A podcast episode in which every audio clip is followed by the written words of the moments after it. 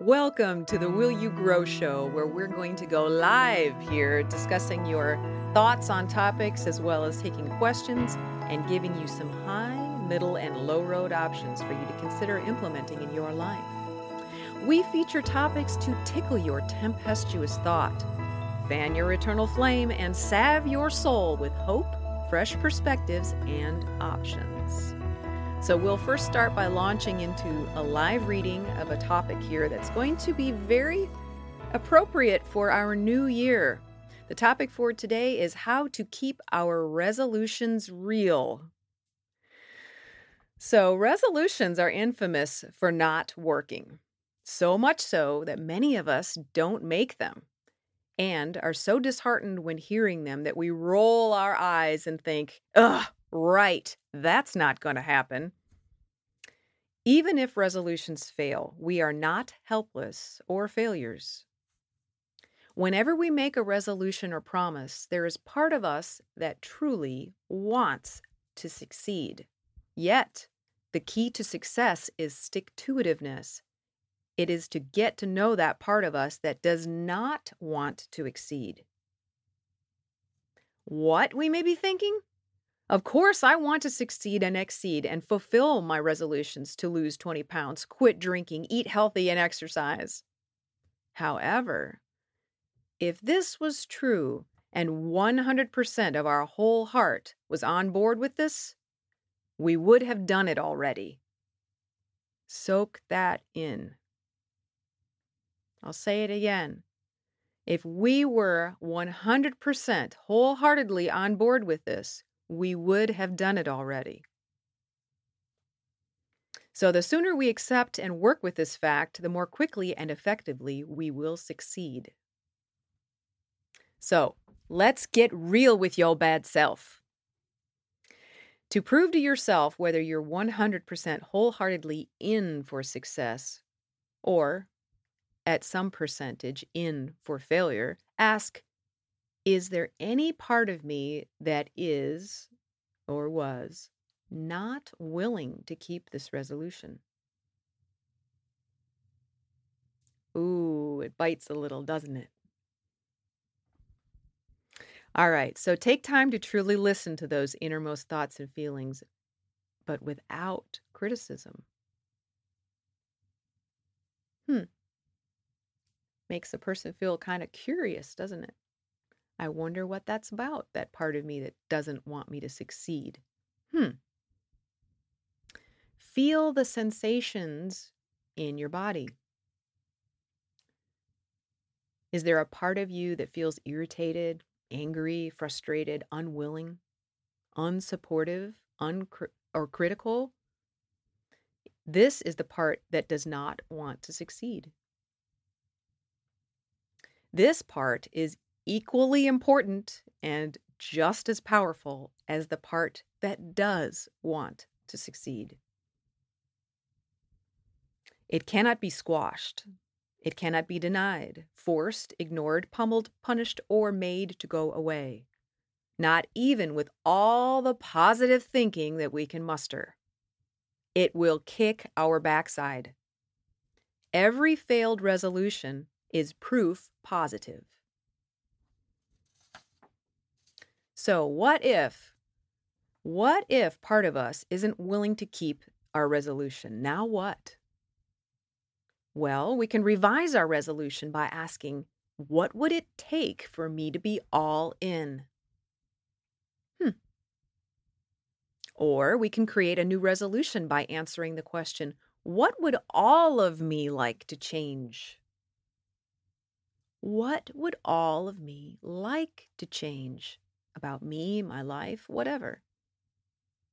The key there is all of me. What would all of me like to change? What will we get from what we quit? Whenever we let go of an old habit, it can be easy to focus on what we are losing. We may no longer get the solace of that quick sex, the drugs, the rock and roll that we once relied upon. We may even fall into feeling sorry for ourselves because we are missing out on what we used to get. from what we think we want to quit. This type of thinking has led many a person back to the old habit. If instead we focus on what we get from what we quit, such as self respect, health, the ability to care for our families and ourselves, we can save ourselves from the heartbreak of negativity and failure. What I did. I believe that each of us can improve something in our life. We all know intuitively what we need to do. We just don't always do it. So far in life, I've let go of my most unhealthy behaviors. So now I'm on to what would seem like smaller stuff. One of my three resolutions from years ago was to quit drinking coffee, or at least regulate it in moderation. Although not all of me wanted to quit. And no, I'm not the woman who carries a carafe with her wherever she goes, but I do enjoy the smell and the rich flavor of thick, espresso like coffee. However, I discovered that it caused this body that I'm living in to create an acid fireball in my throat. Oh, it had other negative side effects in me too, like a growling stomach, a headache, anxiousness, and heartburn. And although it tasted good and I enjoy its warmth, that's not reason enough for me to cause myself such pain over warm brown water. So instead of medicating myself with prescriptions to allow me to continue to imbibe coffee and ignore what my body was telling me, I said to myself, okay then, I won't drink coffee. Damn it. In a sidebar, I did go to the doctor, and the doctor said, Here, take this prescription. Now you'll be able to drink coffee. If you'd have seen the list of side effects, you'd be shocked, but lots of people do it. So even though I said I would quit, I still asked myself the all important question for success. I asked, Is there any part of me that is not willing to quit drinking coffee? And there it was inside of me resistance. I felt a host of signs and symptoms to show me that no, all of me was not on board. I felt like a teenager who'd been told that they were grounded. I was irritated and heard myself thinking, haven't I given up enough already? Can't I have this little pleasure? And then I laughed a bit, knowing that this little pleasure was also causing me a significant amount of pain. Then I asked a follow up question What would it take for all of me to be wholeheartedly willing to quit? I listened patiently for about 30 seconds, which seems like an hour, and I answered the question well, something warm that tastes good. Hmm. Is there anything else? I asked, and I heard, I need to know that life is better without coffee. We cannot take away something enjoyable like coffee or whatever else without replacing it. This is key. If we do take something away without replacing it, we run a very high risk of returning to the old behavior. So, to appease the part of me that desired to drink something warm that tastes good, I now drink hot water with a variety of flavors spiced apple, lemon, apple cider vinegar, decaf herbal tea, or hot almond milk with honey and cinnamon, or maple sugar, or nutmeg, or allspice. Quite tasty.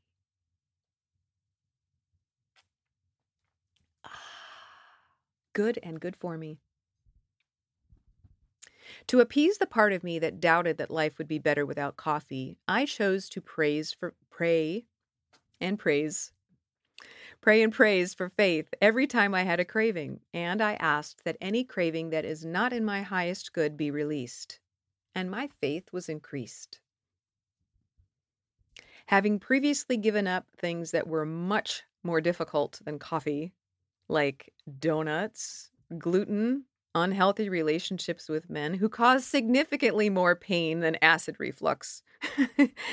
Giving up coffee was a breeze in comparison. Over the year that I had quit coffee, my GI tract healed significantly. Also, food began to taste better without the flavor of all that stomach acid. The fireball feeling in my throat went away. My stomach quit grumbling, and my overall energy improved. And the headaches and anxiety were nearly non existent.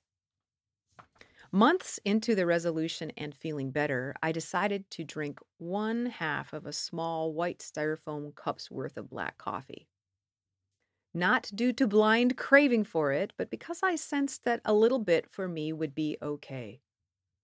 Although this is not an option for people who are quitting things to which they are heavily addicted, where having even a little bit would never work, it would never be enough. It, this worked for me. Over the course of that year, I drank a total of 10 small white styrofoam cups of coffee, and I slowly savored each one. Now, having practiced and succeeded at eliminating multiple unhealthy habits, it makes it easier to look optimistically at the opportunity to succeed again. And knowing life, I will be given more opportunities for which I am ready and willing to make the best choice. It always gives us opportunities, doesn't it? The combination of these tools worked for me and my clients. As I mentor people in willpower and empowerment, I have found that asking good questions, patiently waiting for answers, and replacing unhealthy choices with healthy ones helps them to focus on what they can get from the quit. These prayers and these requests and these things that we do have healed many hearts, habits, and homes. I ask you to resolve to be empowered. At the heart of honing our willpower and becoming empowered is the opportunity for each of us to apply it well. Not by forcing ourselves to do things that part of us does not want to do, not by running from the discomfort or fear. Instead, by focusing and applying our willpower to courageously follow through on what is best. When we, by choice, choose to be and do what is best, regardless of our fears and desires, we become truly great. Now, to take some questions from all of this wonderful stuff that we just got to talk with talk about. These are some questions from our viewers and listeners. Okay. The question won't power is my problem. What do I do with that? so instead of willpower, George has an issue with won't power. George, this is a good question. Willpower and won't power stem from the same source power. There's simply power. If we choose an inspiring reason why, the why will I do this, then becoming something and inspiring the won't power is less active. So it would be like an analogy of um, we have a beautiful day, but on that day it's sunny and it's also cloudy, and sometimes the cloud goes over the sun. The I will power of I want to have a beautiful, enjoyable day is saying that sun is gorgeous. What a beautiful day. The I won't power of having a beautiful day says, Oh, there are some clouds coming up in the sky. I'm sure they're going to cover the sun. I bet it's going to be cloudy later today and it might even rain. So if we focus on the I will power and ignore the I won't power because we don't want to go there, it's not denial, it's just choosing where to focus. So I hope that helps to maybe give you another option there. Write back later, George. Let us know how it went. The next question is from Duncan. When it comes to alcohol, I don't have willpower. Well, Duncan, I took a little opportunity to even write something for you here. I want you to know that I appreciate your honesty. It's good to know what it is that's causing us some dilemmas. If we do things often, they become a habit. When we habitually feel sad, bad, mad, or otherwise unhappy, our desire to escape these feelings can drive us to drink or otherwise distract ourselves from the pain. Although it may sound simple, often by adding more healthy fun to our lives, it can be a real step to making change. Are you willing to add more activities to your life that bring joy? Are you? Are you willing to add more acti- activities to your life that bring joy? And I'm not talking about drinking as a joy. I'm talking about a healthy activities. Do you know what's a healthy activity for you that can bring you joy? It might be something you did as a child that you haven't done in a while. Maybe it's flying a kite. Maybe it's building a sandcastle. Maybe it's taking a hike in the woods. Maybe it's chopping wood Maybe it's fixing the motor in your car. Who knows what it might be, but it's going to be different for everyone.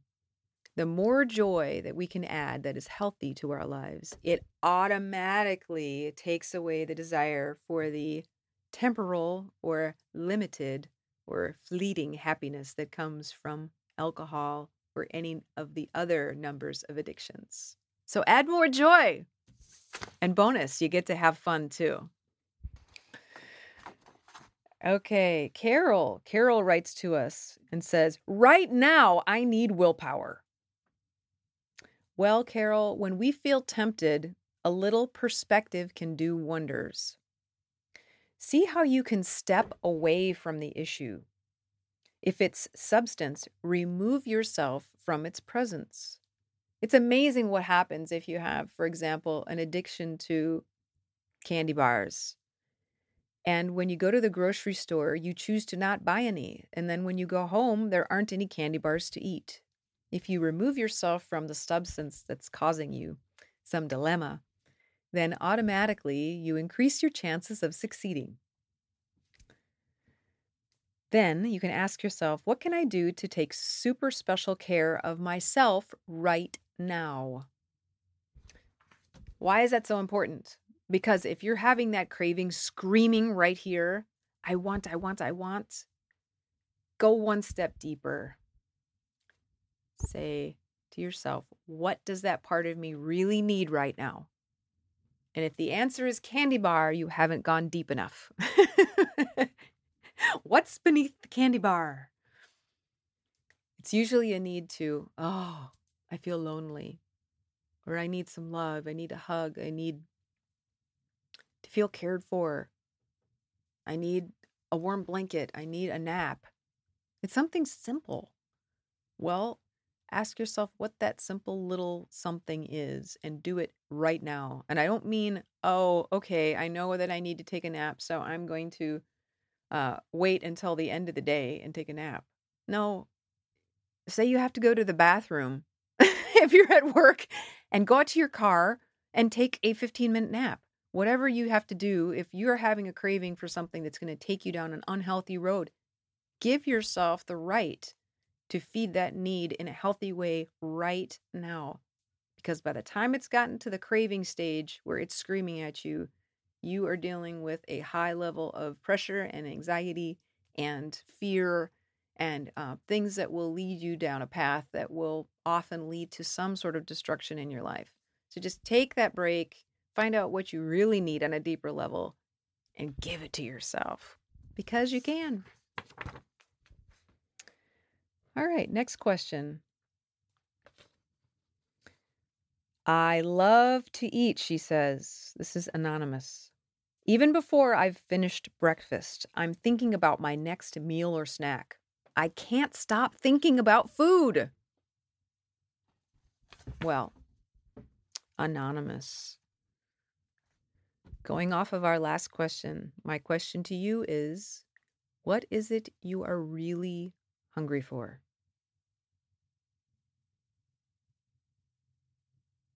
What are you really hungry for? It's not donuts. it's not candy bars. Because let me guess, after you've eaten a whole meal, your stomach's already full, but you're still wanting, you're still craving. So find out what it is you're really hungry for and give yourself that. It sounds easy, but it can be challenging. If you said you were really hungry for sweets, pizzas, pickles, prunes, or overpriced sushi, as I wrote to you, these things will only feed our stomachs. When our stomachs are plumb full and we still desire to eat, we know we're hungry for something other than food. So, what's the hunger beneath the desire for food? When we search our soul, we may find that we hunger for love, attention, affection, hope, community, connection, or family. When we accept and feed that hunger by choosing healthy activities that make us feel loved and connected, then our food cravings often evaporate, simply like magic. And I can say this firsthand. Next time you're hungry, you might ask yourself, what healthy thing can I do right now that makes me feel loved? And with that, we will close our Will You Grow session for today. this is the Will You Grow show where we feature topics to tickle your tempestuous thought, fan your eternal flame, and salve your soul with hope, fresh perspective, and options. We look forward to seeing you next Sunday. And until then, always with love.